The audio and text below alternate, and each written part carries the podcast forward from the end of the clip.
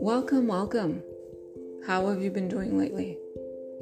I've been taking each day of this pandemic to catch up on things, create more stuff for me to do, and at the same time, wishing I could hug my mother and all the people in my life. I'm hoping the best for all of you who are struggling alone or with a difficult situation during this pandemic. We all need to be there for each other.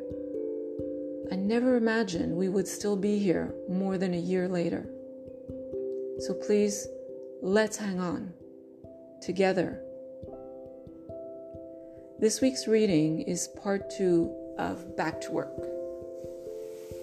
My colleague Lena, who worked with me in the corporate department, remembers my telling her I had tumors in the stomach and then I cried. You have been complaining of being very tired lately. She also reminded me how distracted you were after your gastroscopy results. Howard said to you that you should go home. She and others at the office couldn't understand why I was still at work, knowing what I knew. Lena and I had become great friends, even though I haven't returned to work. Our children were born three weeks apart.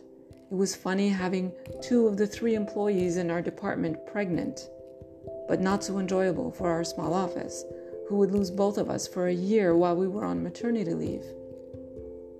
We still reminisce about our pregnancies and how we could compare notes during the day.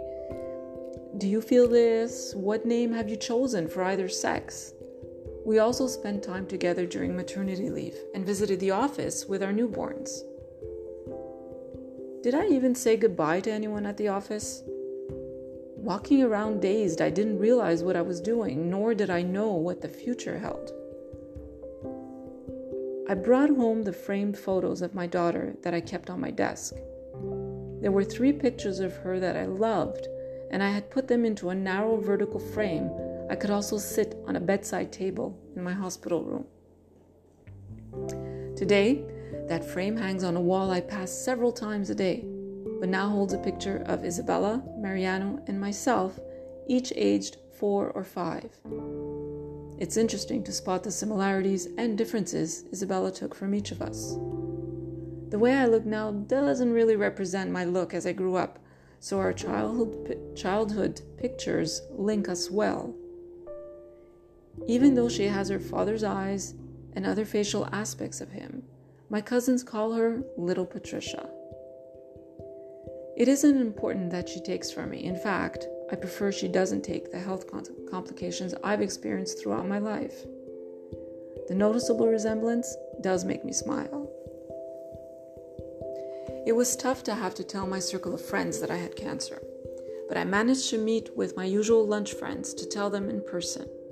They were sad, of course, and wished me well. Annette, a longtime friend from my former workplace, looked past me.